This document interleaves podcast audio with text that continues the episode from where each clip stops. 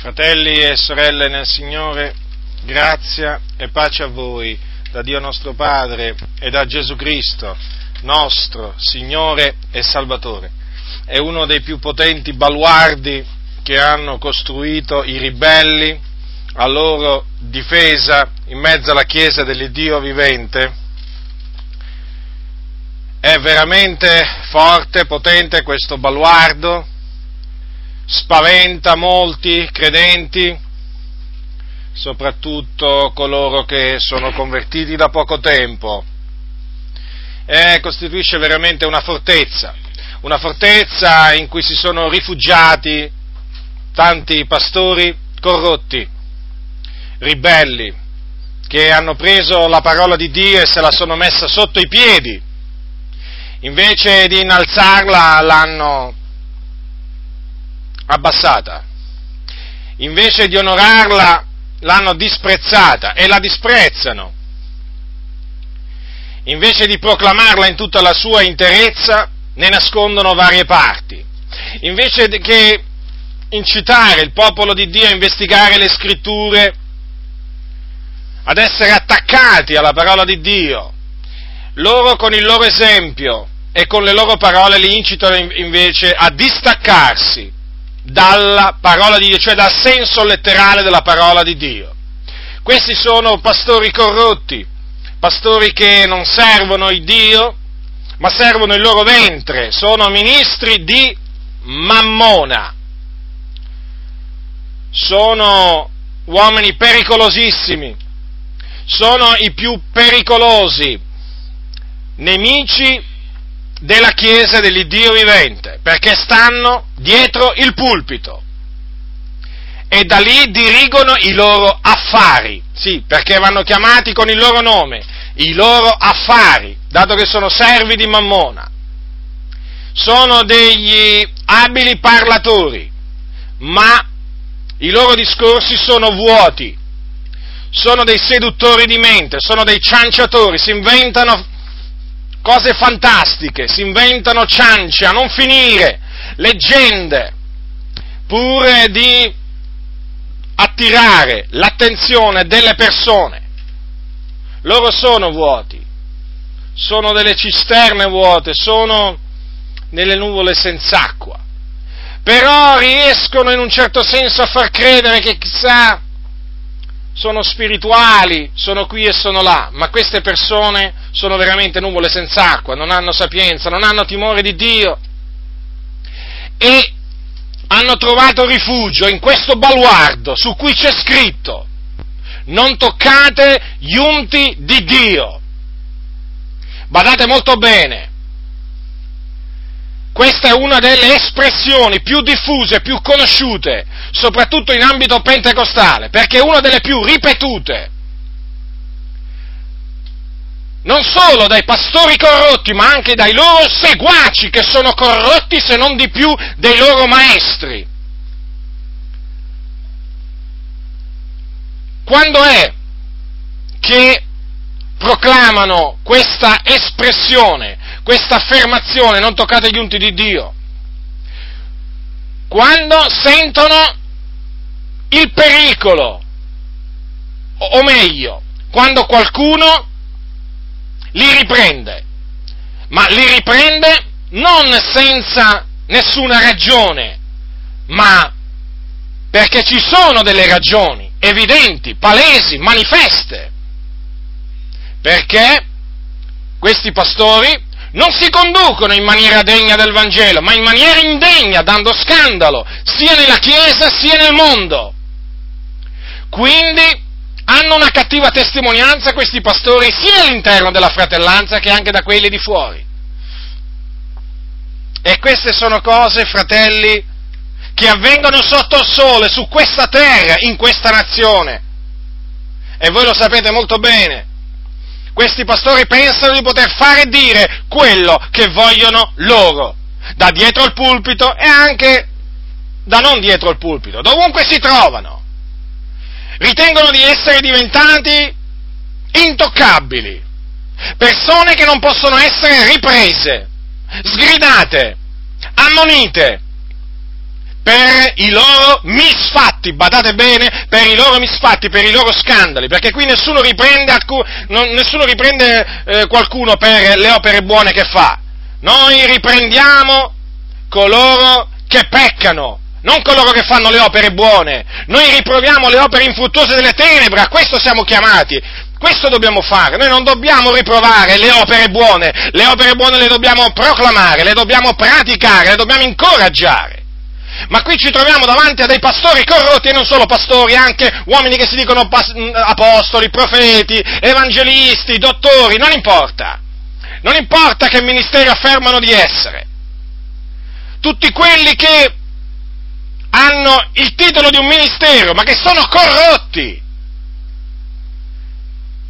Facilmente, spesso, dicono appunto non toccate gli unti di Dio, l'ha detto pure quel cianciatore, quel ribelle eh, americano, Benny Hinn, in un video dove lui minaccia coloro che riprendono, coloro che confutano le sue eresie, li ha minacciati con questa frase, non toccate gli unti di Dio, perché se li toccate, naturalmente vi avverrà qualche cosa di brutto. Ora, l'espressione non toccate gli unti di Dio è un'espressione biblica. Non abbiamo nulla contro questa espressione perché è biblica, è scritta nel Salmo 105 per chi non lo sapesse. Al versetto 14 e al versetto 15 è scritto, il Dio non permise che alcuno li opprimesse, anzi castigò dei re per amore loro, dicendo non toccate i miei unti e non fate alcun male ai miei profeti. Dunque, è vero, Dio non vuole che si tocchino i, i suoi unti, guai a chi lo fa. Si attira l'ira di Dio. Qui però, a questo punto, dato che vi ho detto perché questi pastori corrotti usano questa espressione, è evidente, no? Perché quando qualcuno li riprende, loro per turargli la bocca, per metterli a tacere, gli dicono questa frase, per fargli capire che non si devono permettere di riprenderli. Non solo, non solo il pastore diciamo corrotto di turno, dice questo, ma poi anche i suoi accoliti, i suoi seguaci, non ti permettere di toccare l'unto dell'Eterno, dove per toccare intendono, intendono non riprenderlo, non ti permettere di riprendere l'unto dell'Eterno. Quindi è questo il significato che gli danno questi ribelli, questi ignoranti, questi insensati, perché così bisogna chiamare costoro. E ora dunque che sia fatta chiarezza anche su questa espressione, soprattutto in relazione al nuovo patto, perché questa espressione eh, è, una, è un'espressione da considerare attentamente alla luce di quello che dice l'Antico Testamento sull'unzione. Innanzitutto vi voglio dire, la domanda che sorge spontanea e deve sorgere spontanea è questa. Sotto il Nuovo Testamento esiste, come esisteva sotto l'Antico Testamento, un gruppo di persone in mezzo al popolo di Dio che si possono identificare con l'espressione gli unti di Dio? Cioè, c'è una cerchia di persone di cui si deve dire sono gli unti di Dio? E si può dire solo di loro questa cosa? Quelli sono gli unti di Dio? Perché faccio questa domanda? E naturalmente c'è la risposta. Perché sotto l'Antico Testamento sono ben identificati gli unti di Dio, che non erano tutti quelli che facevano parte del popolo. Quindi prima vediamo quello che dice la Sacra Scrittura sugli unti di Dio. Chi erano coloro che venivano unti sotto l'Antico Testamento? Dobbiamo partire da, da questo perché altrimenti non, non, si può capire il proseguio eh, di quello, di quello, che dirò. Quindi l'espressione non toccate i miei unti è nella Bibbia. Andiamo allora a vedere chi erano gli unti di Dio sotto l'Antico Testamento, quindi sotto la legge. Allora prendete, cominciate a prendere il libro dell'Esodo, il libro dell'Esodo dove il Signore, quando comandò agli israeliti di fargli un tabernacolo o un santuario, comandò a Mosè di appartargli eh, tra i leviti eh, qualcu- cioè alcune persone che gli dovevano adempiere determinate funzioni, che era la funzione del sommo sacerdote e quella dei sacerdoti. Allora, il Signore disse al capitolo 28 dell'Esodo, disse, disse queste parole, e tu, gli disse a Mosè, fa accostare a te, capitolo 28 dell'Esodo, dal versetto 1, e tu fa accostare a te di, di fra i figlioli di Israele, Aronne, tuo fratello e i suoi figlioli con lui, perché mi esercitano l'ufficio di sacerdoti, Aronne, Nadab, Abiyu, Elazare e Tamar, figlioli di Aronne. Li farai, e farai, eh, farai ad Aronne, tuo fratello, dei paramenti sacri,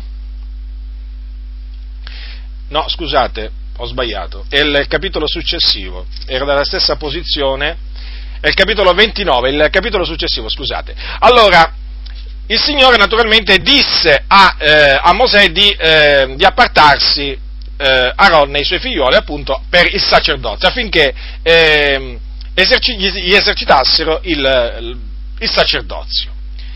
E naturalmente mh, mm, il Signore comandò di fare dei paramenti particolari, ma disse anche come dovevano essere, consa- mh, mm, dovevano essere consacrati. Per quanto riguarda la consacrazione di Aaron,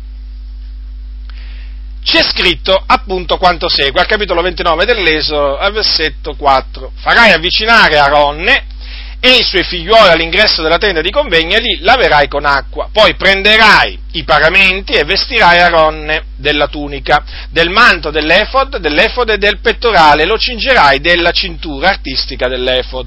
Gli porrai in capo la mitra e metterai sulla mitra il santo diadema. Poi prenderai l'olio dell'unzione, glielo spanderai sul capo e lungerai. Vedete dunque? Con l'olio dell'unzione, che era un olio particolare che naturalmente il Signore volle che fosse, eh, che fosse fatto. Con quell'olio doveva essere unto e poi fu unto Aronne come sommo sacerdote. Ora, l'olio dell'unzione rappresentava lo Spirito Santo. Lo Spirito Santo nella Sacra Scrittura è rappresentato da vari eh, da, varie, da, varie, cose, una di queste è l'olio, ma c'è anche per esempio la, la colomba. Ora, come potete vedere, il sommo sacerdote veniva unto e quindi era dichiarato un unto, un unto di Dio. Vogliate prendere adesso, perché oltre al sommo sacerdote, sotto l'Antico, sotto l'Antico Testamento, venivano unti anche i re, i re di Israele. Nel capitolo, nel libro, del, nel libro di primo Samuele, c'è scritto per esempio che il Signore ordinò a, a, Samuele, al profeta Samuele, di ungere Saul come re di Israele. Voi, voi, conoscete la storia, suppongo che la conosciate, cioè il Signore fece sì che Saul andasse da Samuele e questo perché Samuele doveva ungerlo come capo del, del popolo, del popolo di, eh, di, Israele. E infatti così avvenne. Al capitolo 10 di primo Samuele leggiamo, primo Samuele capitolo 10, allora Samuele prese un vasetto d'olio, lo versò sul capo di lui, baciò Saul e disse, l'Eterno non t'egli unto perché tu sia il capo della sua eredità. Quindi vedete, anche il re di Israele, Saul fu unto, e quindi era un unto dell'Eterno. Anche Davide poi fu unto quando, eh, quando Saul si rese, eh, trasgredì i comandamenti che Dio gli aveva dato tramite Samuele, il Signore si scelse un altro al posto suo. E chi si scelse? Si scelse Davide, figlio di Isai e anche in questo caso si, si usò del profeta Samuele per ungere, per ungere Davide. E difatti voi sapete che lo mandò a Betlemme dove abitava eh, Isai con i suoi figli e Samuele, il profeta Samuele unse, eh, unse Davide in mezzo, in mezzo ai suoi fratelli. Capitolo 16 di primo Samuele, versetto 13. Allora Samuele prese il corno dell'olio e l'unse in mezzo ai suoi fratelli. Da quel giorno in poi lo spirito dell'Eterno investì Davide. Anche i profeti erano definiti unti. Naturalmente sui profeti c'era lo Spirito di Dio che li sospingeva a profetizzare e a cui naturalmente dava delle rivelazioni. E per quanto ne sappiamo sta, sta, c'erano dei casi in cui venivano proprio unti materialmente con, con dell'olio, come nel caso, come nel caso dei, eh, dei re. Per esempio abbiamo l'esempio di Eliseo, Eliseo, quando il Signore parlò a Elia, ascoltate cosa c'è scritto, allora, quando il Signore parlò a, eh, a Elia, c'è scritto quanto segue. Al capitolo 19 di Primo Re. Voi sapete che Elia aveva espresso il desiderio di morire, ma il Signore naturalmente non, non lo esaudì. Non lo esaudì perché aveva ancora una missione o comunque delle cose da fargli fare. Tra le cose ci sono queste. Capitolo 19 di Primo Re, dal versetto 16. L'Eterno gli disse, va, rifà la strada del deserto fino a Damasco e quando sarai giunto colà ungerai Azael come re di Siria, ungerai pure Ieo, figliolo di Nimshi come re di Israele e ungerai Eliseo, figliolo di Shaphat da Abel Mehola come profeta in luogo tuo. Quindi vedete, in base a quello che il Signore disse a Elia, Eliseo che poi ne prese il posto perché Elia fu assunto in cielo, sì, assunto in cielo, quindi senza vedere la morte. Guardate bene, eh, Elia non è morto. Elia fu assunto in cielo, perché ci sono, ci sono pastori che ardiscono dire, scrivere che Elia è morto. Che tristezza, che tristezza sapere che persino delle, persino delle cose così, così evidenti, così chiare, scritte nella Bibbia, o non vengono credute o vengono, o vengono manomesse o vengono interpretate in un'altra maniera. Comunque, Eliseo prese il posto eh, di Elia e il Signore aveva mandato Elia a ungere Eliseo. Dunque, vedete, sotto l'Antico Testamento c'erano alcuni che erano gli unti di Dio e come dice la Sacra Scrittura, to- dice il Signore, non toccate i miei unti. È evidente che non toccate i miei unti significa non, fai, non fategli del male. Ora andiamo al Nuovo Testamento. Si può dire che sotto il Nuovo Testamento c'è una, una categoria di unti particolari che si distinguono, cioè di persone che si distinguono dagli altri perché sono unti, sono gli unti. No, in base all'insegnamento della Sacra Scrittura del Nuovo Testamento, noi tutti, figlioli di Dio, mediante la fede in Cristo Gesù, essendo un real sacerdozio, una, gen- una generazione eletta, un popolo che Dio si è acquistato con il prezioso sangue di Cristo, noi tutti, la scrittura ci definisce unti, o meglio persone che hanno ricevuto l'unzione dal santo. Paolo dice ai Corinzi, seconda Corinzi, al capitolo 1, versetto 21. Seconda Corinzi, capitolo 1, versetto 21. Or colui che con voi ci rende fermi in Cristo e che ci ha unti è Dio. Notate, Paolo inseriva i santi tra coloro che erano stati unti assieme a loro, gli apostoli. Poi prendete Giovanni l'epistola, la prima epistola di Giovanni l'Apostolo, ascoltate che cosa dice, che cosa dice Giovanni l'Apostolo, cioè il discepolo che Gesù amava. Capitolo 2, dal versetto 18. Leggerò alcuni versetti affinché abbiate chiaro, leggerò pure il contesto in cui sono scritte queste parole che voglio rimarcare. Allora, capitolo 2 di Primo Giovanni, dal versetto 18. Figlioletti è l'ultima ora e come avete udito che l'anticristo deve venire, fin da ora sono sorti molti anticristi, onde conosciamo che è l'ultima ora. Sono usciti di fra noi, ma non erano dei nostri, perché se fossero stati dei nostri sarebbero rimasti con noi, ma sono usciti affinché fosse fossero manifestati e si vedesse che non tutti sono dei nostri. Quanto a voi avete l'unzione dal santo e conoscete ogni cosa.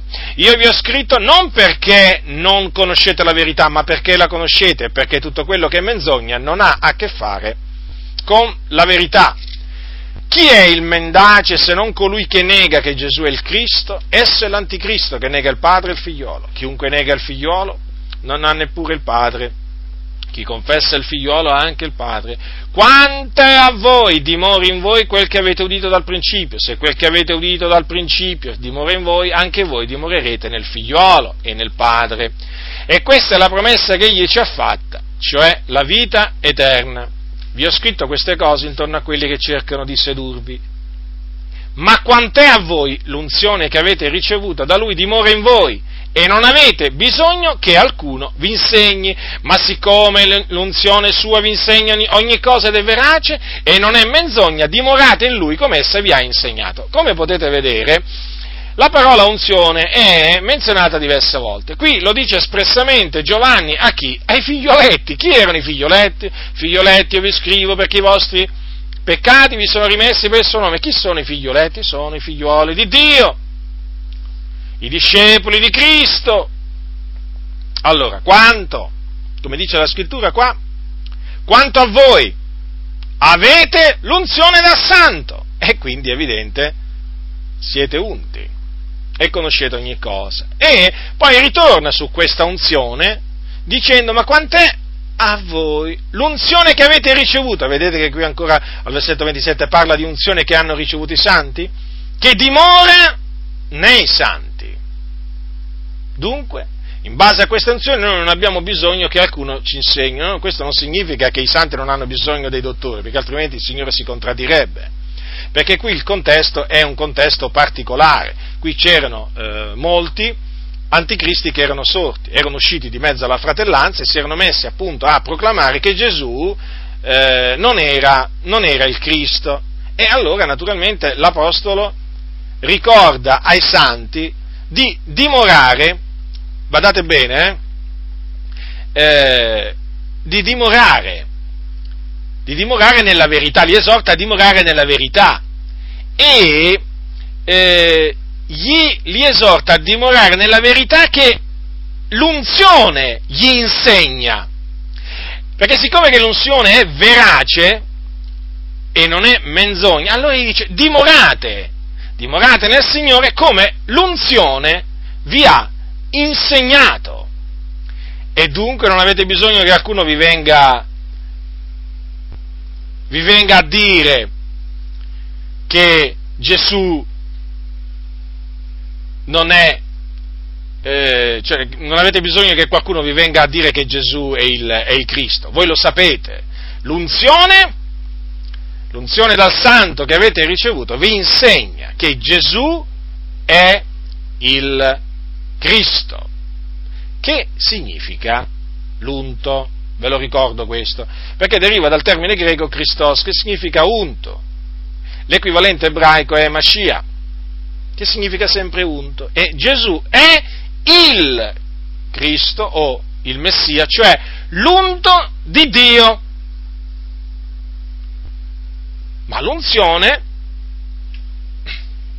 che abbiamo ricevuto dal Santo dimora in noi e quindi noi siamo unti. Ora è evidente, alla luce di quanto dice la Sacra Scrittura, che per quanto riguarda il popolo di Dio sotto la grazia, esso è composto da unti. L'unzione dal Santo dimora in tutti loro. Allora è evidente, alla luce di questo, che quello che vogliono far credere questi cosiddetti ministri del Vangelo è una cosa sbagliata, perché loro vorrebbero far credere che solo loro sono gli unti di Dio. Quindi loro sono una categoria a parte. E in quanto categoria di unti sono intoccabili.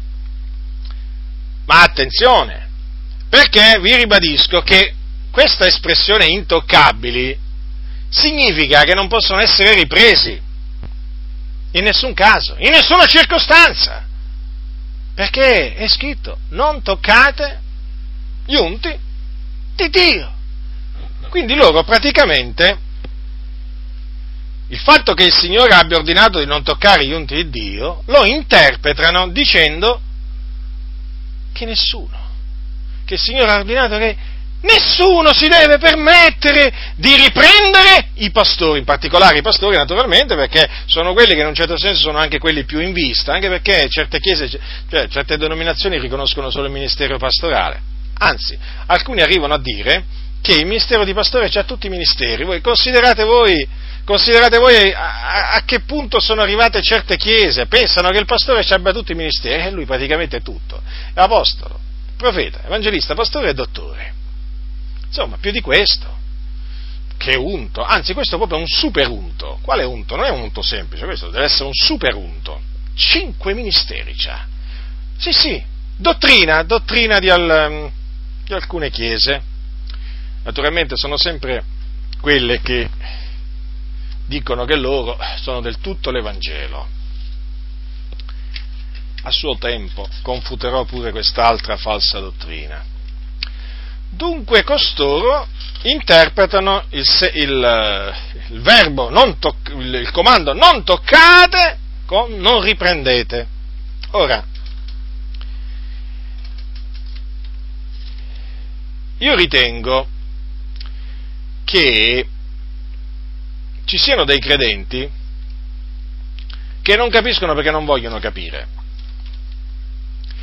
Perché è evidente che quando dice la scrittura non toccate i miei unti eh, si riferisce a, un, a non fare loro del male, non mettergli le mani addosso.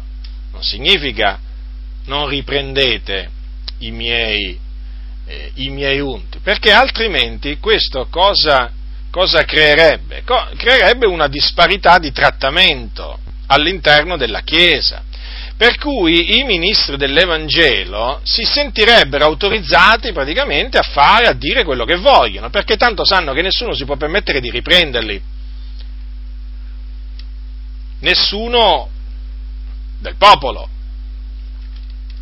Perché magari in una denominazione la riprensione gli arriverà da, qual, da qualcuno che nei piani alti della, del, diciamo, della denominazione, diciamo così, da un suo superiore, sì, perché adesso esistono pure queste espressioni, esistono pure i superiori nelle, nelle chiese, ci sono pastori che devono ubbidire ai loro superiori, proprio espressioni proprio che vengono dette, eh? io devo ubbidire ai miei superiori. E quindi è possibile che in alcuni casi i suoi superiori lo, lo, li riprendano a costoro, non sempre, però in certi casi succede. Però quando questa riprensione viene dal basso, eh, uso queste espressioni, fratelli, per, far, per, farmi capire, perché per me non esiste basso, alto, superiori, inferiori davanti al Signore, siamo tutti figliuoli di Dio. Certamente Certamente eh, c'è chi ha ricevuto un ministero e c'è chi non l'ha ricevuto, c'è chi ha ricevuto un ministero e c'è chi ha ricevuto, ne ha ricevuto un altro, c'è chi ha ricevuto un, dono dello Spirito Santo c'è chi ne ha ricevuto un altro, più di uno, insomma, chiaramente c'è una distinzione da questo punto di vista, ma è sempre il Signore che, rende, che ci distingue dagli altri, non è che siamo noi che ci distinguiamo per nostre capacità personali, però davanti al Signore siamo tutti uguali, siamo tutti i Suoi figliuoli e lui non, non usa doppi pesi e doppie misure tra coloro che non hanno un ministero e coloro che l'hanno ricevuto. No, fratelli nel Signore, no. Dio è giusto e tratta tutti nella stessa, nella stessa, maniera. Però cosa succede? Siccome che questi pastori si sono fatti un, loro, un Dio a loro immagine e somiglianza, hanno creato un Dio ingiusto. Per cui, mentre loro possono riprendere, questi pastori, mentre loro sono autorizzati a riprendere una pecora, eh, quando pecca, la pecora non è autorizzata a riprendere il pastore quando questo pecca. Anche quando il pastore pecca contro di lui, eh? Sì, sì, perché appunto il pastore è intoccabile, non può essere toccato nel senso non può essere ripreso.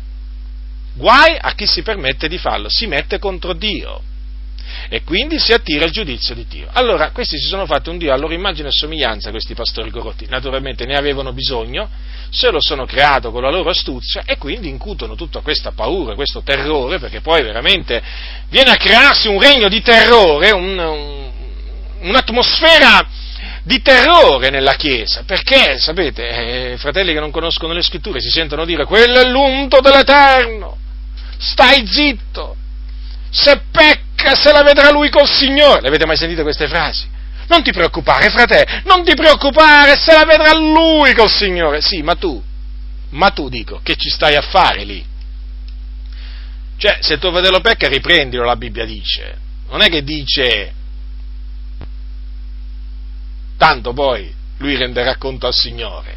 Se il tuo fratello pecca, riprendilo, se si pente, perdonagli. Se un pastore ti dà un pugno in faccia, tu lo devi riprendere, fratello. Anche se è un apostolo, anche se è un profeta, un evangelista, un dottore, se ti dà un pugno in faccia, se ti ruba, se ti ruba dalle tasche dei soldi, cosa molto frequente, eh, per nulla rara, però naturalmente hanno le loro maniere, eh? non è che ti vengano a mettere la mano proprio dentro la tasca, te la mettono in un'altra maniera la mano in tasca, però sempre te la mettono e tu li devi riprendere. Quello è furto, quello è ladrocinio, se per esempio mette le mani addosso a tua moglie, eh, tu lo devi riprendere. Se mette le mani addosso a tua figlia, tu lo devi riprendere al pastore. Io faccio questi esempi affinché sia chiaro, sia chiaro come funziona nel regno di Dio, perché qui per troppi anni si è instaurato una sorta di giungla in mezzo alla Chiesa di Dio, cioè vince il più forte, il più astuto, il più furbo, il più delinquente. No, qui deve vincere la verità, la giustizia. E basta con questa omertà. Se il pastore ruba le offerte dalla cassa delle offerte e questo viene dimostrato con delle prove, deve essere ammonito, ripreso dal popolo di Dio se il pastore è un adultero, deve essere ripreso. Se commette adulterio, deve essere ripreso. Se commette fornicazione, deve essere ripreso e cacciato via. Avete capito che cosa voglio dire? Se il pastore è uno che mente, dice menzogne e questo viene dimostrato, deve essere ripreso. Non può, deve essere ripreso perché deve capire è che il pulpito non è una zona franca, il locale di culto non è una zona franca dove il pastore può fare tutto quello che vuole. Il gregge del Signore non è una zona franca dove basta che uno si chiama pastore, apostolo, profeta e può fare quello che vuole. No, non è una zona franca, è terreno sacro dove vige la legge dell'Iddio vivente, cioè la legge di Cristo Gesù. E la legge di Cristo dice, se il tuo fratello pecca, riprendilo. Dico questo, sapete perché? Perché so di casi gravissimi, di pastori veramente che fanno le cose più orrende, più turpi che sono veramente degli operatori di scandali e che nessuno ardisce riprendere pubblicamente per paura di ripercussioni, per paura di essere cacciati via, denigrati, diffamati. No, fratelli, non abbiate paura. Chi deve avere paura sono questi uomini corrotti. E a voi corrotti vi dico dovete cominciare a tremare. Perché quando arriva la verità, quando arriva la verità arriva la luce e le tenebre si dissolvono. E allora le vostre opere infruttuose sono manifeste. E allora voi dovete arrossire della vergogna davanti a tutti, perché degli uomini coraggiosi, eh, dei sacerdoti di Dio coraggiosi, si leveranno pubblicamente per riprendervi. Non pensate di farla più franca. È venuta l'ora veramente di distruggere questo velo di omertà, di paura, di terrore che questi uomini in tutti questi decenni eh, hanno creato e si sono messi al riparo dalle riprensioni che meritano e come se meritano. Dunque, vedete, fratelli nel Signore, così stanno le cose alla luce della Sacra Scrittura. Non esiste, non esiste una casta in mezzo alla Chiesa che non può essere ripresa, o, o meglio, non esistono pastori, ministri dell'Evangelo che, avendo commesso un peccato, uno scandalo, naturalmente che viene comprovato da fedeli testimoni, non esistono uomini di questo genere che hanno ricevuto un ministero che non possono essere ripresi o che non devono essere ripresi pubblicamente. No, no. No perché devono essere ripresi, anche loro. Altrimenti il timore di Dio come viene suscitato in mezzo alla Chiesa? Come viene suscitato? Dovrebbero temere solo le pecore allora di infrangere i comandamenti del Signore. Perché? Perché nel caso le pecore peccano, allora si prenderanno se fanno uno scandalo le pecore, allora si prenderanno una riprensione pubblica dal pastore. Mentre se è il pastore a commettere uno scandalo pubblico, un peccato, allora lui chiaramente sarà al riparo, trincerandosi dietro questa frase, non toccate gli unti di Dio. Quindi questo baluardo noi lo distruggiamo, questo baluardo, che si sono eretti questi ribelli alla luce della scrittura questo baluardo cade, implode. Perché?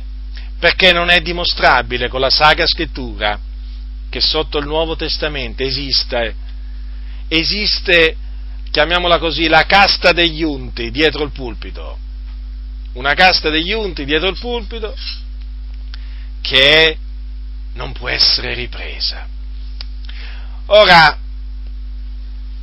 a noi arrivano, come voi sapete, o comunque come molti di voi sapete, a noi arrivano molte lettere offensive, ingiuriose, da parte di cari fratelli.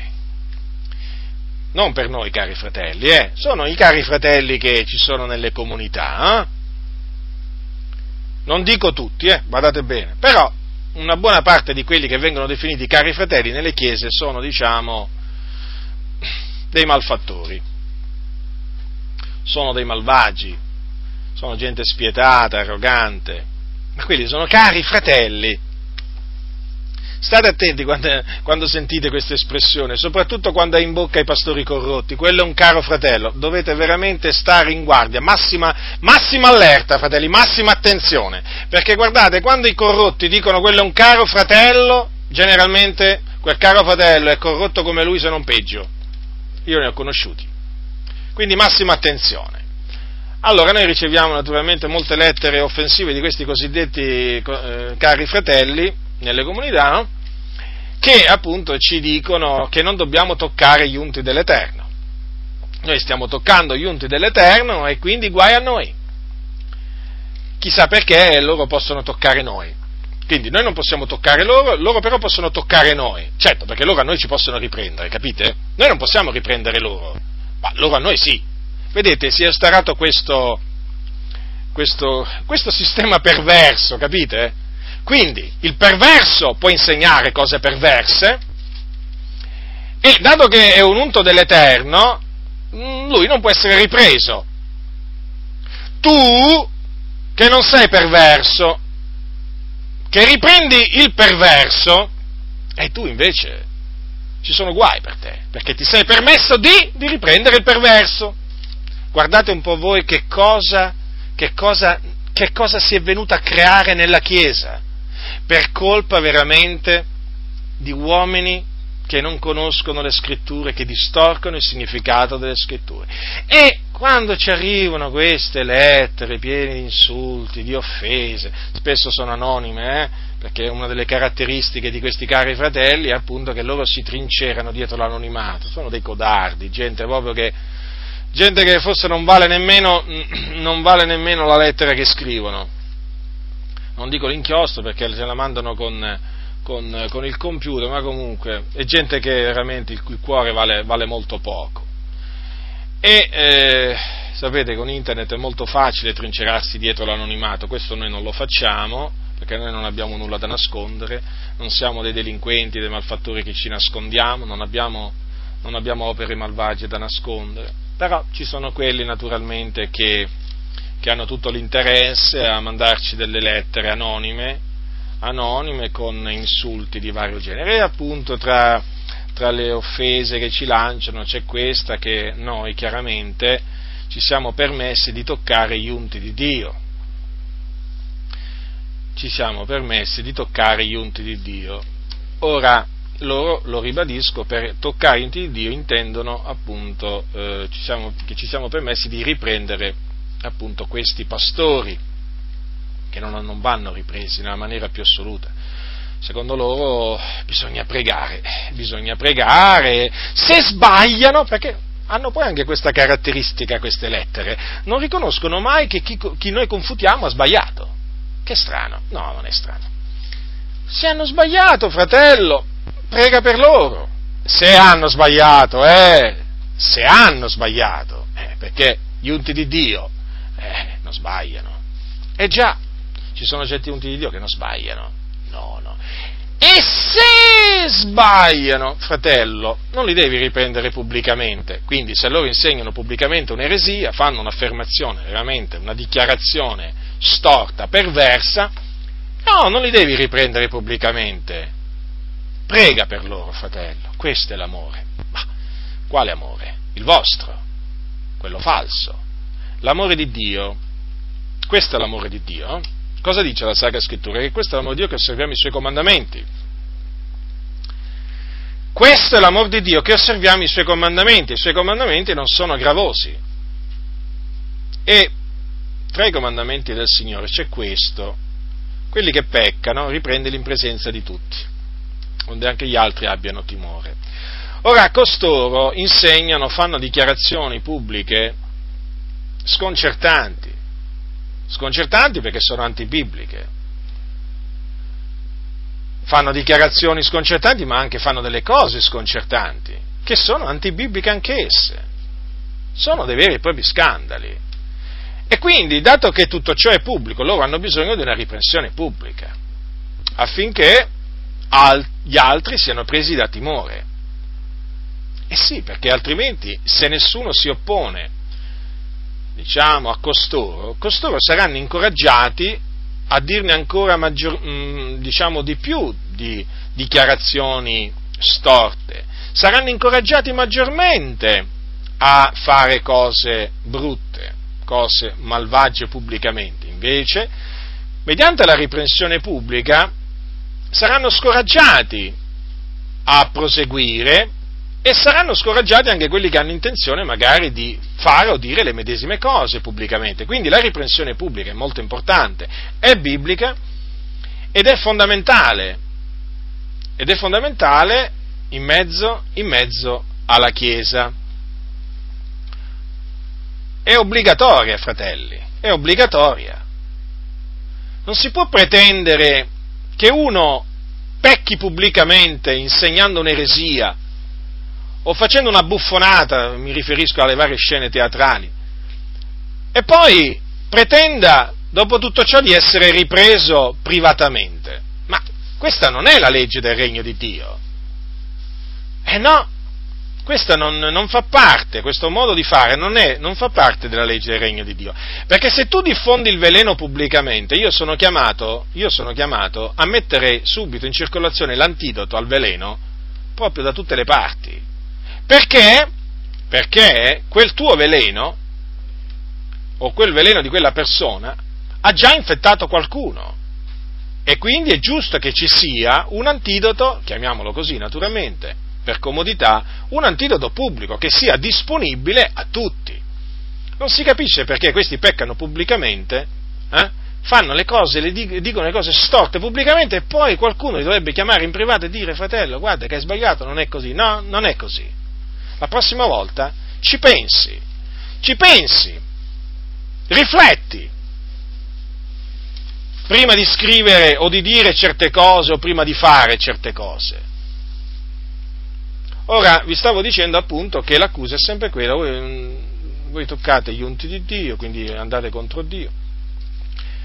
E quante volte abbiamo dovuto dire che noi non stiamo toccando proprio nessun unto di Dio. Ora, ammesso, ammettiamo anche che, ammettiamo anche che questi, questi pastori, questi ministri che insegnano queste false dottrine, eh, ammettiamolo così, siano veramente degli unti di Dio. Prima di tutto, se fossero degli unti di Dio, fratelli nel Signore, vi dico questo, la Bibbia sapete come chiama lo Spirito, lo Spirito di Dio? Questo alcuni forse credo se lo, sono, se lo sono dimenticati. Nel capitolo 11 di Isaia, nel capitolo 11 di Isaia c'è scritto lo Spirito dell'Eterno, qui naturalmente parla eh, del Messia, dell'unto dell'Eterno, e dice così, lo Spirito dell'Eterno riposerà su lui, Spirito di sapienza, di intelligenza, Spirito di consiglio e di forza, Spirito di conoscenza e di timore dell'Eterno. Ora, io tutto vedo talvolta in questi cosiddetti unti tranne sapienza, intelligenza, consiglio, forza o coraggio, conoscenza e timore di Dio. No, ditemi voi, ma che spirito c'hanno costoro? che spirito hanno costoro? Io spesso vedo che eh, tramite loro agiscono spiriti seduttori, parlano spiriti seduttori. Io non vedo lo spirito di sapienza, di intelligenza, di consiglio di forza, di conoscenza e di timore dell'Eterno. Di timore dell'Eterno. Quale timore dell'Eterno? Questi non hanno timore di Dio. Quindi, Ammettiamo che costoro siano degli unti, mi dovrebbero spiegare come mai non hanno queste caratteristiche, dato che, dato che sono degli unti, lo Spirito di Dio è in loro, riposa su loro, io vorrei sapere perché non hanno queste caratteristiche. Fratelli nel Signore, molti di questi sono falsi unti, non sono per niente unti. Ricordatevi che dietro, le, dietro, i, dietro molti pulpiti ci sono impostori, gente che non è nemmeno nata di nuovo, gente che non ha mai veramente sperimentato la salvezza in Cristo Gesù. Ci sono anche questi, eh? Non vi illudete, esistono pure persone del genere, persone che non sono convertite, che predicano. Quindi non vi meravigliate se gli sentite dire cose false li vedete agire malvagiamente. Alcuni non sono mai nati di nuovo, hanno bisogno ancora di nascere di nuovo. Poi ci sono quelli che un giorno sono nati di nuovo però poi col passare del tempo si sono sviati, si sono corrotti e quindi, e quindi non hanno timore di Dio, non hanno conoscenza, non hanno sapienza neppure, e neppure intelligenza. Ora, quindi ammettiamo adesso per un momento che questi siano unti di Dio. Eh? Generalmente il passo che viene preso per sostenere che non bisogna toccare gli unti di Dio è un passo, o meglio la storia più che il passo, la storia di quando Davide si trovò in una spelonca ed ebbe la possibilità di uccidere Saul che lo perseguitava in quel tempo. Allora, che cosa dice, che cosa dice la Sacra Scrittura? Badate bene però, eh, una, vi vorrei fare notare una cosa vi vorrei fare notare una cosa. Allora andate in primo Samuele, aprite il primo libro di Samuele, allora, Davide al capitolo 24 si trovò nella spelonca di Enghedi. Perché lui, naturalmente Davide e i suoi uomini vagavano per deserti e si rifugiavano nelle spelonghe perché? Perché eh, Saulo gli dava la caccia per, perché voleva uccidere, uccidere Davide. Ora vorrei che teneste presente, qui eh, Dio ha fatto sì che si incontrassero due unti, perché eh, era, era, Saulo era unto, quantunque fosse stato già rigettato da Dio, però comunque sia, era ancora unto, un unto di Dio.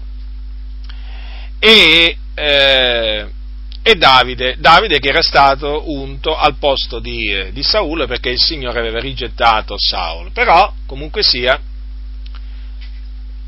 capo, ah, diciamo, a capo del popolo di Israele c'era ancora Saul. Allora, vorrei, vorrei leggere tutto questo capitolo perché vorrei che fosse ancora più chiaro come eh, queste persone usano l'astuzia nel presentare certi passi della Bibbia, gli fanno dire praticamente delle cose che la Bibbia, che la Bibbia non dice. Questo va fatto, fratelli nel Signore, lo faccio per amore della verità e per amore vostro. Perché io per esperienza so che solo la verità rende liberi, eh, solo la verità fa vivere bene, solo la verità fa prosperare spiritualmente, solo la verità, fratelli del Signore. La menzogna, la menzogna incatena, non rende liberi nessuno. E tutti noi ne abbiamo avuto esperienza, la, fratelli del Signore, prima di convertirci, ciascuno di noi viveva nella menzogna, sapete? Ciascuno di noi aveva dato retta a qualche menzogna. Come siamo vissuti? Come siamo vissuti? Incatenati. Ma un giorno abbiamo conosciuto la verità, la verità ci ha resi liberi. E que- per questo siano rese grazie a Dio. Capitolo 24 di Primo Samuele. Poi Davide si partì di là e si stabilì nei luoghi, nei luoghi forti di Enghedi. E quando Saulo fu tornato dall'inseguire i Filistei, gli vennero a dire, ecco Davide nel deserto di Enghedi. Allora Saul prese 3.000 uomini scelti fra tutto Israele e andò in traccia di Davide e della sua gente fin sulle rocce delle capre selvatiche e giunse ai parchi di pecore che erano presso la via. Qui vi era una spelonca nella quale Saulo entrò per fare i suoi bisogni. Or Davide e la sua gente se ne stavano in fondo alla spelonca. La gente di Davide gli disse, ecco il giorno nel quale l'Eterno ci, ti dice, vedi io ti do nelle mani il tuo nemico, fa di lui quello che ti piacerà. Allora Davide s'alzò e senza farsi scorgere tagliò il lembo del mantello di Saul, ma dopo il cuore gli batté per, ave, per per aver egli tagliato il lembo del mantello di Saulo. E Davide disse alla sua gente, mi guardi l'Eterno dal commettere contro il mio Signore, che è l'unto dell'Eterno, l'azione di mettergli le mani addosso, poiché egli è l'unto dell'Eterno. E con le sue parole Davide raffrenò la sua gente e non le permise di gettarsi su Saul. E Saul si levò, uscì dalla spelonca e continuò il suo cammino. Poi anche Davide si levò, uscì dalla spelonca e gridò dietro a Saul dicendo, Ora è mio Signore, Saul si guardò dietro e Davide si inchinò con la faccia a terra e si prostrò. Davide disse a Saul, perché dai tu retta alle parole della gente che dice Davide cerca di farti del male? Ecco, in quest'ora stessa tu vedi coi tuoi propri occhi che l'Eterno ti aveva dato oggi nelle mie mani, in quella spelonca. Qualcuno mi disse di ucciderti, ma io ti ho risparmiato e ho detto non metterò le mani addosso al mio Signore, perché egli è l'unto dell'Eterno. Ora, guarda, Padre mio, guarda qui, nella mia mano il lembo del tuo mantello. Se io t'ho tagliato il lembo del mantello e non t'ho ucciso, puoi da questo vedere chiaro che non v'è nella mia condotta né malvagità né ribellione e che io non ho peccato contro di te, mentre tu mi rendi insidie per tormi la vita. L'Eterno sia giudice fra me e te e l'Eterno mi vendichi di te. Ma io non ti metterò le mani addosso, dice il proverbio antico, il male viene dai malvagi, io quindi non ti metterò le mani addosso contro chi è uscito il re di Israele. Chi vai tu perseguitando? Un can morto, una pulce. Sia dunque arbitro l'Eterno e giudichi fra me e te, e vegga e difenda la mia causa e mi renda giustizia, liberandomi dalle tue mani. Quando Davide ebbe finito di dire queste parole a Saulo, Saulo disse, questa la tua voce, figlio mio Davide? E Saulo alzò la voce e pianse e disse a Davide, tu sei più giusto di me, poiché tu mi hai reso bene per male, mentre io ti ho reso male per bene tu hai mostrato oggi la bontà con la quale ti conduci verso di me, poiché l'Eterno mi aveva dato nelle tue mani e tu non mi hai ucciso. Se uno incontra il suo nemico, lo lascia egli andarsene in pace. Ti renda dunque l'Eterno il contraccambio del bene che mi hai fatto quest'oggi. Ora ecco, io so che per certo tu regnerai e che il regno di Israele rimarrà stabile nelle tue mani. Or dunque, giurami nel nome dell'Eterno che tu non distruggerai la mia progenie dopo di me e che non estirperai il mio nome dalla casa di mio padre. E Davide lo giurò a Saul. Poi Saul se ne andò a casa sua e, da, e Davide e la sua gente risalirono al loro forte rifugio. Ora, tutti coloro che appunto accusano noi, come anche altri che confutano gli errori e riprovano pubblicamente le opere infruttuose delle tenebre, di toccare gli unti dell'Eterno, citano sempre il, questa storia, questo evento, no? questo fatto. Davide nella spelonca ebbe la possibilità di uccidere eh, Saul, che lo perseguitava, quindi avrebbe avuto anche una ragione per toglierlo di mezzo, no? Perché lui stava cercando di fargli, umanamente parlando, eh, stava cercando di fargli del male, lo stava cercando per ucciderlo, e Davide, umanamente parlando, aveva, eh, poteva dire, beh, sei venuto qua, io adesso ti ammazzo. Anzi, era stato incoraggiato da alcuni, dalla gente che era, era con lui. Tanto è vero che questi proprio usarono anche il nome del Signore a mo' naturalmente di persuaderlo di agire in quella maniera. Infatti, vedete, la gente eh, gli disse, ecco il giorno nel quale l'Eterno ti dice, vedi, io ti do nelle mani il tuo nemico, fa di lui quello che ti piacerà. Cioè hanno messo in bocca a Dio delle parole, in effetti, che il Dio non, non aveva detto. Eppure si usarono del nome di Dio per incitare Davide a uccidere Saul. Che fece Saul? Che fece che fece Davide? Davide mm, rifiutò di mettere le mani addosso a Saul perché lo reputava l'unto dell'Eterno. Assolutamente non voleva fargli alcun male e quindi gli tagliò il lembo del vesto per poi naturalmente perché pensava già a quello che avrebbe fatto dopo. Dunque non gli mise le mani addosso, quindi quel non toccare l'unto dell'Eterno o gli unti dell'Eterno significa che non bisogna mettergli le mani addosso. Quindi ammesso che siano veramente questi pastori degli unti, nessuno li sta toccando, nessuno gli sta facendo, gli sta facendo del male fisicamente. Qualcuno gli sta facendo del male fisicamente? No. Gli stiamo facendo del male fisicamente? No. Allora perché accusarci di, di toccare gli unti di Dio? Ah, qualcuno dirà, ma qui si può interpretare anche dicendo che non vanno ripresi pubblicamente, quindi svergognati pubblicamente. Beh, ma allora proseguiamo nel, nel leggere la storia di Davide ci si accorgerà che qui Davide riprese e svergognò pubblicamente davanti alla sua propria gente, davanti alla gente che era con Saul, svergognò Saul, lo riprese, eppure severamente. Ma avete letto che cosa gli ha detto? Cioè, fratelli nel Signore, la, la, la, scrittura dice, il salmista dice, la somma della tua parola è verità. Non si può prendere di una storia solo quello che si vuole per, per i propri comodi. Eh no, va letta tutta la storia. Ora, fratelli del Signore, avete notato, avete notato come Davide non si trattenne dal riprendere pubblicamente, pubblicamente Saul? Eh? Mm. Si difese, allora Davide si difese pubblicamente e accusò Saul pubblicamente. Capito? Infatti, infatti vedete, le parole, le parole qui ormai ci sono, no? Quando gli dice, per esempio, contro chi è uscito il re di Israele, che vai tu, chi vai tu perseguitando? E questa è una riprensione, eh? Quando, per esempio, dice, sia dunque arbitro l'Eterno giudichi fra me e te e vegga e difenda la mia causa e mi renda giustizia, liberandomi dalle tue mani, quella è una riprensione, fratelli. E quindi, e, e badate bene, e badate, e badate, bene che Saul parve eh, acce- che, che, accettò la riprensione, eh? perché poi riconobbe che quello che Davide, lo riconobbe pubblicamente, che quello che Davide gli aveva detto era la verità. Quindi, vedete, o per esempio quando gli dice Davide, tu mi tendi insidie per togliermi la vita, è una dura riprensione questa, è un'accusa, è un'accusa pesante davanti a tutti.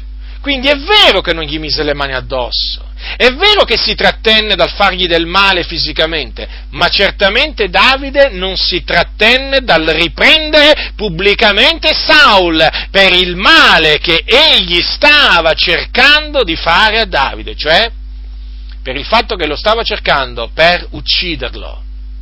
E non ci riuscì mai, naturalmente, perché Davide era stato preordinato a regnare su Israele. Avete notato? Quando dici io non ho peccato contro di te, mentre tu mi rendi insidie, mi tendi insidie per togliermi la vita. Che riprensione! Che riprensione, fratelli! E poi naturalmente avete visto che rispo- nella risposta di Saul, cioè, cioè Saul riconobbe, riconobbe in effetti che Davide aveva agito con giustizia. Anzi, gli disse tu sei più giusto di me. Quindi è vero che non lo toccò, ma è anche vero che lo riprese. Come mai questo non viene detto? Come mai molti si fermano alla frase, eh, per esempio, questa qua, mm, questa qui per esempio, versetto 7. Mi guardi l'Eterno dal commettere contro il mio Signore che è l'unto dell'Eterno l'azione di mettergli le mani addosso, poiché egli è l'unto dell'Eterno. Come mai si fermano qui molti? quando predicano? Come mai non vanno avanti? Come mai non commentano anche il resto della storia, che è fondamentale per capire tutto l'avvenimento? È evidente, per motivi interessati, perché non gli conviene, perché qualcuno potrebbe pensare, potrebbe pensare che, può, che, può, che può riprenderlo, praticamente, che può riprendere il pastore che ha agito male verso di lui. E già, sapete quanti Saul ci sono nelle, nelle chiese? Eh? Mm, ce ne sono parecchi, eh? ce ne sono proprio parecchi, dietro il pulpito. Sì, sì, sì, sì. Ci sono parecchi Saul che si dilettano nel, eh, nel cercare di fare ogni male possibile a tanti Davide. Sì, sì, sì, sì, sì, sì, sì, fratelli nel Signore.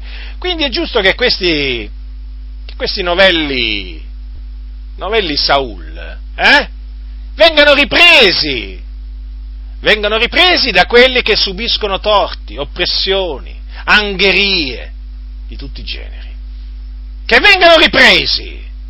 E poi quando diranno, ma guarda che Davide non si permise di toccare l'unto dell'Eterno, voi gli direte, sì è vero, non si permise dal toccare l'unto dell'Eterno, però si permise di riprenderlo. E io faccio la stessa cosa con te. Succeda quel che succeda, ma farete almeno quello che fece Davide. Davide fece una cosa giusta, fratelli, e guardate che Davide aveva lo spirito di Dio, lo spirito di forza, di sapienza, di intelligenza, di consiglio, di timore dell'Eterno. Ce l'aveva Davide. E per quello spirito che gli parlò, ricordatevi che lo spirito di Dio parlò per bocca di Davide, eh? E lo Spirito lo sospinse a Davide a dire quelle cose a Saul e sono state trascritte anche queste cose per nostro ammaestramento. Quindi vi è chiaro, fratelli nel Signore? Vi è chiaro dunque in che maniera bisogna interpretare e spiegare non toccate gli unti di Dio? Alla luce di quello che naturalmente dice sia l'Antico Testamento che il Nuovo Testamento e alla luce anche del fatto avvenuto alla spelonca di Enghedi, sono fiducioso che il Signore vi darà intendimento.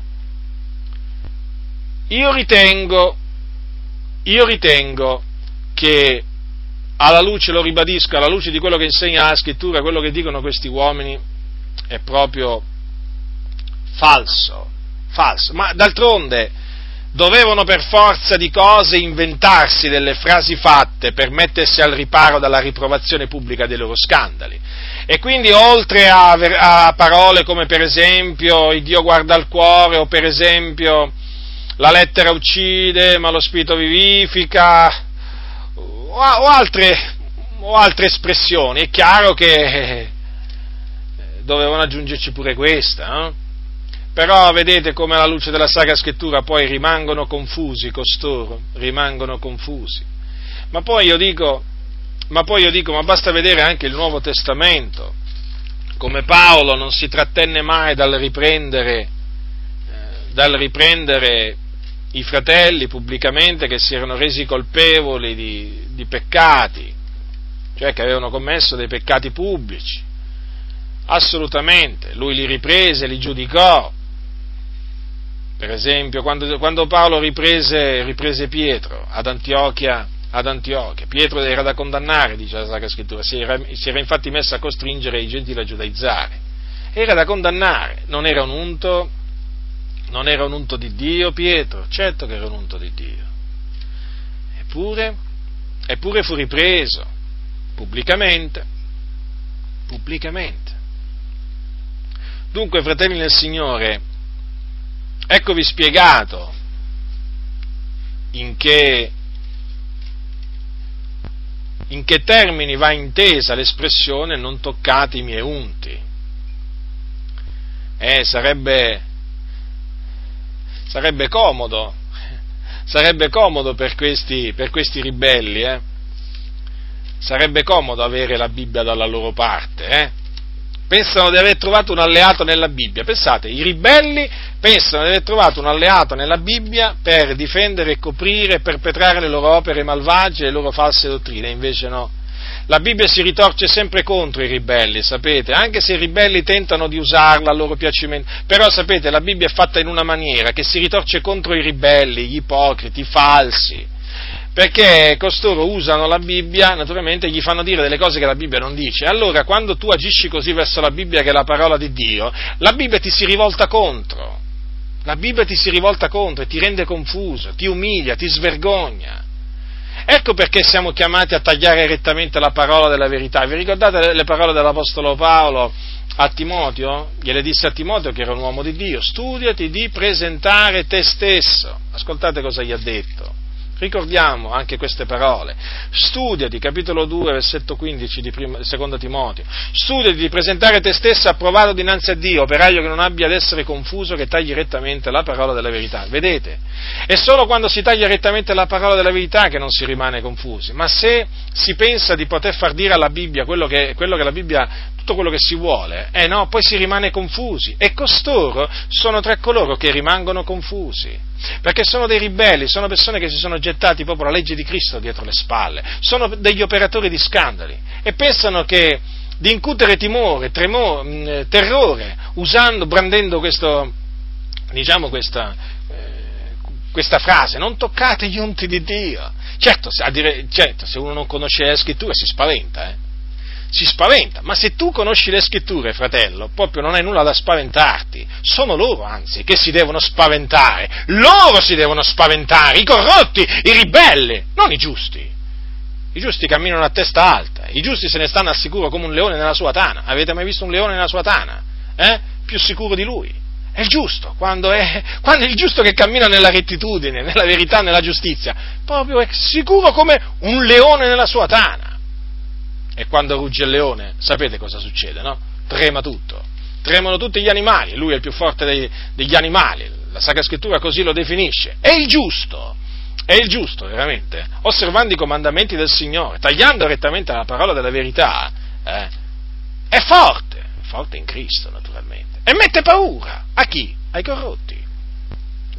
Mette paura ai corrotti e ai ribelli. Eh. Quindi la parola di Dio si ritorce contro coloro che la, eh, gli fanno dire quello che vogliono loro.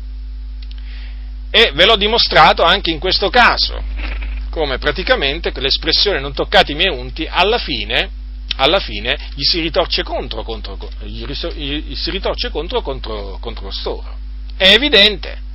Quindi costoro, costoro, e mi riferisco appunto a questi pastori o comunque ad altri, magari si definiscono apostoli e così via, vanno ripresi, fratelli, vanno ripresi, non gli si deve fare del male alcuno, però, sia chiaro questo. Allora, non gli si deve fare male alcuno, cioè, ve lo spiego in questa maniera, non gli si, mettere, non gli si devono mettere le mani addosso, nella maniera più assoluta, è preferibile che ve le mettano addosso a voi, ma non vi permettete di mettere le mani addosso né a un pastore e nemmeno a un altro credente e nemmeno a uno del mondo. No, fratelli, no le percosse non fanno parte, non fanno parte del, date a un altro, non fanno parte assolutamente del comportamento di un cristiano. Mm. Quindi, non torcetegli nemmeno un capello, mm. eh, non usate la menzogna contro di loro. Eh. Se ricevete un torto, un'angheria, un sopruso, un'ingiustizia, uno scandalo da parte di questi pastori, non dite menzogne contro di loro, mm. Non diffamateli, non attribuitegli cose che non hanno commesso contro di voi, perché dalla ragione passereste al torto e fareste scandalo pure voi. Quindi non fategli alcun male fisicamente, non torcetegli nemmeno un capello, veramente, fratelli nel Signore. Non diffamateli. Questo è importante, questo è importante. Ma riprendeteli, in verità, con amore, mossi appunto dall'amore di Dio, riprendeteli severamente, rifatelo con giustizia, con giustizia, nel timore di Dio, ma fatelo. Perché naturalmente siete autorizzati a farlo. Siete autorizzati a farlo. Non abbiate paura di agire in questa maniera perché se veramente il misfatto è stato fatto contro di voi e è manifesto che ci sono appunto le prove inconfutabili che ciò è avvenuto, e allora costoro devono essere ripresi, ripresi pubblicamente. Eh, ripresi pubbliche. Se questi, se questi qua vi fanno veramente delle cose eh, pubblicamente, e voi siete chiamati a difendervi pubblicamente, fratelli, eh? Eh, deve essere chiaro. Se invece vi viene fatto privatamente, allora seguite la prassi, di, come dice la Sacra Scrittura, li riprendete prima tra voi e loro, privatamente, poi prendete uno o due persone affinché la parola sia confermata, poi se non ascoltano nemmeno questi testimoni, ditelo alla Chiesa, la Chiesa provvederà a riprenderli, se non ascolta nemmeno la Chiesa, allora come, sia, deve essere costui trattato come il pubblicano e come il peccatore. Questa è la prassi da seguire. Questa è la prassi da seguire. Ma se questo pubblicamente vi fa del male, eh, pubblicamente proprio davanti a tutti, riprendetelo, eh? Riprendetelo. Se, se, se, se qualche pastore si permette di diffamarvi così proprio davanti a tutti, di attribuirvi qualcosa che voi non avete fatto, dice una menzogna contro di voi, proprio davanti a tutti, riprendetelo davanti a tutti. Siete autorizzati a farlo, fratelli nel Signore. Questa è la legge che vige nel regno di Dio. E non, eh, non vi lasciate spaventare dunque da quelli che vi diranno hai toccato l'unto dell'Eterno, adesso vedrai cosa ti succederà. No, no, no, state proprio tranquilli, perché se voi siete dalla parte della ragione, e, e agite e agite biblicamente, vi posso assicurare che non vi succederà niente di male, anzi, sono loro a temere che il male gli piombi loro addosso se non si ravvedono. Mm. Questo, fratelli del Signore, ve l'ho voluto appunto spiegare perché mi sono accorto che purtroppo in mezzo alla Chiesa vige, vige il terrore da parte di taluni perché gli hanno inculcato sin da quando si sono convertiti che loro non possono assolutamente, in nessuna maniera, contestare niente di un ministro dell'Evangelo, niente. È una cosa assurda. Eppure eh, sono cose che vengono perpetrate in mezzo alla Chiesa. E quindi, alla luce della Sacra Scrittura, vi ho dimostrato che questi pastori parlano in questa maniera solo per eh, farla franca, solo per eh, continuare a fare e a dire tutto quello che vogliono loro. E quindi perché sono dei prepotenti, degli arroganti e vogliono continuare, continuare a fare i prepotenti e gli arroganti, incontrastati. E per procedere in maniera incontrastata devono per forza spaventare quelli che li ascoltano appunto dicendo non toccate gli unti di Dio, ci pensa il Signore. Dicono sempre così, eh? Ci pensa il Signore. E noi che pensiamo a fare? E noi che ci stiamo a fare? Eh? A guardare loro spadroneggiare, fare i prepotenti, gli arroganti, fare scandali. Ci pensa il Signore. E noi cosa dobbiamo fare? Non dobbiamo fare niente. Dobbiamo dire ci pensa il Signore. Al massimo pregate, no? La Bibbia non dice che bisogna solo pregare, la Bibbia dice che bisogna anche riprendere. Paolo diceva a Timoteo, non è, non è che gli ha detto a Timoteo solo di pregare, gli ha detto pure riprendi, sgrida e esorta. E poi dico una cosa, quando Gesù ha detto se tuo fratello pecca, non ha detto prega, ha detto se tuo fratello pecca riprendilo. Eh, quindi è biblico. È biblico pregare, è biblico pure riprendere, però per alcuni pare che sia biblico solo pregare per il fratello che pecca. Riprendere pare che non sia più biblico per molti. Come mai? È pure scritto nella Bibbia. Perché? Perché oggi naturalmente si prende dalla Bibbia solo quello che fa comodo, in molti casi. E la riprensione è una cosa che viene detestata, sì, proprio per questo, perché la riprensione è detestata e allora certi passi della Bibbia vengono annullati, vengono calpestati, vengono proprio nascosti al popolo di Dio, nascosti proprio. E già, e già, costoro devono continuare a fare i prepotenti e gli arroganti. Ma quando arriva la verità, e allora i prepotenti e gli arroganti non vivono più tranquilli. Non vivono più tranquilli e non devono vivere tranquilli perché devono sapere che ci sono credenti. Ci sono credenti che non si lasciano assolutamente intimidire e impaurire da niente e da nessuno.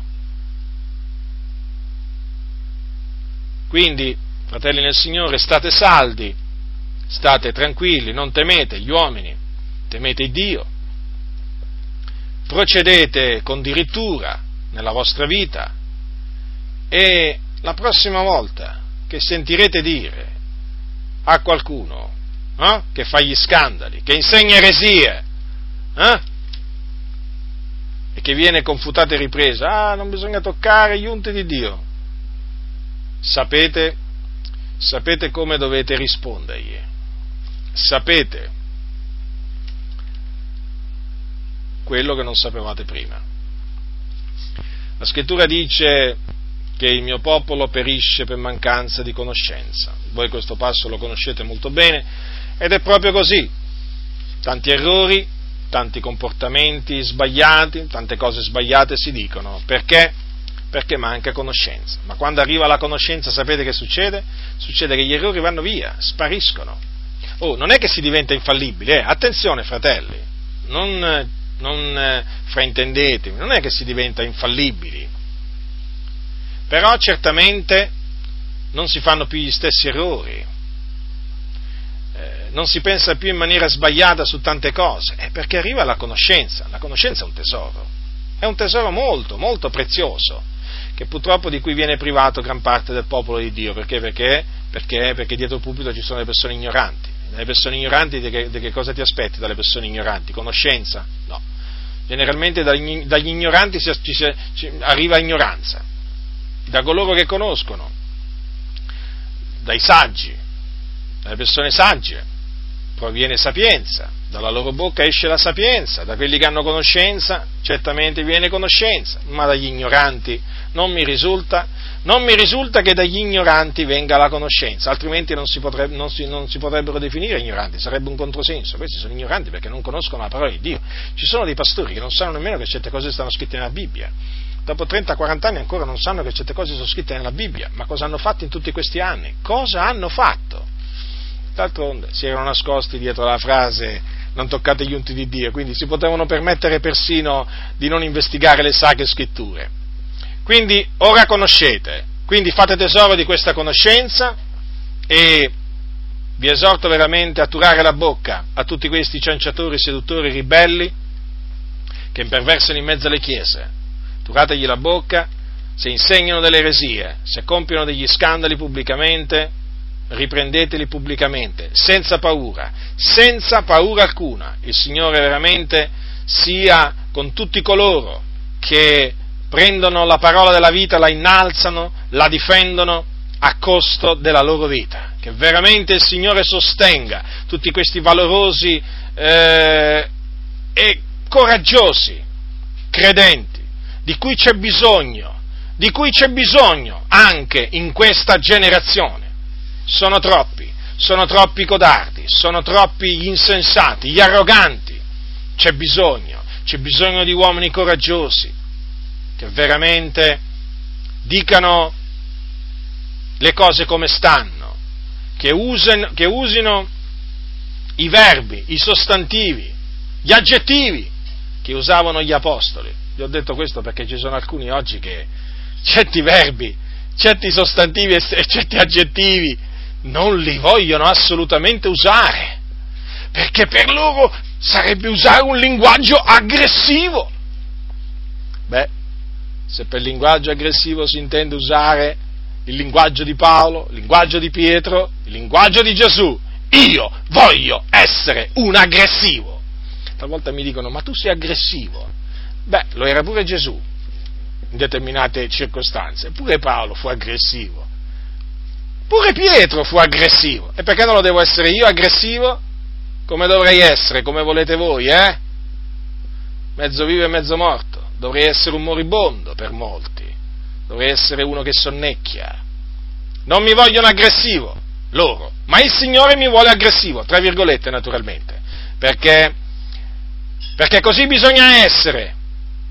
Loro naturalmente usano questa espressione aggressivo, che poi peraltro è un'espressione impropria, perché qui non aggrediamo nessuno. Noi non facciamo del male a nessuno. Noi distruggiamo non le persone, ma i vani ragionamenti. Noi non odiamo le persone, noi quelli che confutiamo non li odiamo. Noi odiamo la menzogna. Odiamo la menzogna. Purtroppo oggi l'odio per la menzogna non è così diffuso sì, la Bibbia dice aborrite il male, stavo dicendo proprio oggi con un fratello, ma la Bibbia non dice aborrite il male, qui pare veramente che il male, il ma, il male molti lo, lo, accarezzano, gli vogliono bene al male, lo tollerano, eppure c'è scritto aborrite il male, eh, badate che fa parte del male anche la menzogna, ma io dico, ma questo odio verso il male, ma dov'è? Avete sentito quante volte dicono alcuni eh, infatti stavo dicendo pure questo sta, eh, con un fratello oggi, molti hanno sulla, sul, sulla, loro bocca una frase, diciamo, che è questa, no? Dio odia il peccato, ma ama il peccatore. Ora, vi ho già dimostrato in, un, in, un'altra, in un'altra circostanza che Dio non solo odia il peccato, ma anche gli operatori di iniquità. Ma non è su questo adesso che mi vorrei concentrare, ma sul fatto che Dio odia il peccato. Ora, lo dicono loro, eh? Lo dicono i nostri nemici. Ora dico una cosa, ma se Dio odia il peccato, hm? e il peccato è la violazione della legge, la trasgressione della legge, ora noi che siamo figlioli di Dio, ma il peccato lo dobbiamo odiare o no? O magari dobbiamo, non lo so io, amarlo magari un pochettino, non odiarlo appieno, com'è che ci dobbiamo comportare verso il peccato? Paolo dice, aborrite il male. Eh? Però io noto che cosa? Che questi che dicono che Dio odia il peccato, ho notato che il peccato non lo odiano. È un grosso problema, fratelli, questo. E poi è una contraddizione. Come? Voi dite che Dio odia il peccato, dite bene, perché la Bibbia lo dice. Ma però come mai voi invece lo amate il peccato? O lo tollerate? Strano, vero? No, non è strano, perché in bocca agli ipocriti trovate questo e altro. Se Dio odia il peccato, dobbiamo odiarlo pure noi, fratelli nel Signore. Eh, il peccato sì, le persone no, ma il peccato sì, perché dice aborrite il male. Paolo ha detto aborrite il male. Paolo non ha detto aborrite i malvagi, eh? ha detto aborrite il male. Allora, lo aborrite il male? Voi che tanto eh, vi, vi, riempite la bocca della frase di odia il male, di odia il peccato. Lo aborrite? A me non pare. Perché se voi aborriste veramente il male e il peccato, eh, voi lo, lo, riprovereste, lo detestereste, eh? ma non solo col pensiero, ma anche con la bocca, con i fatti, e noi questo non lo vediamo. Come mai non lo vediamo? Perché siete persone doppie, perché siete persone fasulle. Ecco perché. Ecco spiegato perché proprio questi poi alla fine eh, contro il peccato non mostrano lo stesso sentimento che mostra Dio. Vedete? Fratelli nel Signore, poi alla fine viene fuori tutto, viene fuori tutta la verità e anche tutte le contraddizioni in cui cadono costoro. Dio odia il peccato, quindi Dio odia la menzogna. E come mai voi non non la, non la, non la odiate la menzogna? Dio odia le false dottrine. Sì, sì, sì, avete ragione, ma come mai voi non le odiate? Non vi sentiamo confutarle, non vi sentiamo dire niente contro le false dottrine. Anzi, addirittura c'è qualcuno che dice che le false dottrine, fa capire, vanno rispettate. Pensate un po' voi. Pensate un po' voi che cosa sta succedendo in mezzo alla Chiesa qua. Ma come? Dio odia il peccato e tu lo vai a rispettare il peccato. Il Sinodo Valdese recentemente ha dichiarato pubblicamente ai 420 che ha deciso di approvare la benedizione delle coppie omosessuali. Che decisione è questa? È una decisione abominevole, è un atto abominevole nel cospetto di Dio. Non è peccato questo? Certo, perché è una violazione della legge di Dio, che dice non avrai con un uomo relazioni carnali come si hanno con una donna. Non è peccato affermare che si possono benedire le coppie gay o le coppie omosessuali? Non è peccato questo? Allora io dico, questi che parlano tanto dell'amore di Dio, eh? Che si riempono sempre la bocca dicendo Dio odia il peccato. Come mai non mostrano odio verso questo peccato pubblico? Sbandierate 420. Hm? Come mai? Come mai? Anzi, anzi, anzi arrivano a dire che questa è una decisione che va rispettata. Ah, pure questo dovevamo sentire. Ah, che non va condivisa, però, però va rispettata. Già, non va condivisa ma rispettata. Dire tutto è contrario di tutto, l'arte veramente di questi cianciatori e seduttori di menti. Ma come si fa a dire una roba del genere? È peccato affermare che si possono benedire le coppie omosessuali, è peccato nel cospetto di Dio, perché significa andare contro la legge di Dio, che, che l'omosessualità condanna. Allora, se è peccato va odiato, non va rispettato. O le trasgressioni della legge vanno rispettate, eh? Ribelli che non siete altro. E poi i seguaci di questi ribelli ci scrivono dicendo non vi permettete di parlare così degli unti di Dio. Ah, addirittura, addirittura uno mi ha scritto, ve lo voglio dire, proprio recentemente, mi ha scritto tu devi sapere che il pastore è un pastore con la P maiuscola. Si riferiva appunto al pastore Remo Cristal che appunto nell'intervista, come voi sapete, in una recente intervista, ha dichiarato, eh, ha dichiarato che la decisione, a riguardo della decisione del, del Sinodo Valdese di benedire le coppie omosessuali, ha dichiarato che è una decisione che va rispettata, deve essere rispettata, ma non può essere condivisa. E questo difensore di questo pastore si è permesso di dirmi che pastore Remo Cristal è un pastore con la P maiuscola. Al che io dico, meno male, meno male che è un pastore con la P maiuscola. Provo solo a immaginare se fosse stato un pastore con la P minuscola. Cosa sarebbe successo? Ora, io dico, ma come si fa? Ma come si fa a difendere un pastore anche quando fa affermazioni di una gravità inaudita? A che serve invocare non toccate i miei unti, non toccate gli unti di Dio? Ma a che serve? Serve solo a gettare fumo negli occhi delle persone, lo sappia. Perché dinanzi a queste dichiarazioni noi figliuoli di Dio, noi non ci possiamo tacere e non ci taceremo, ma riproveremo queste menzogne, perché di menzogne si tratta.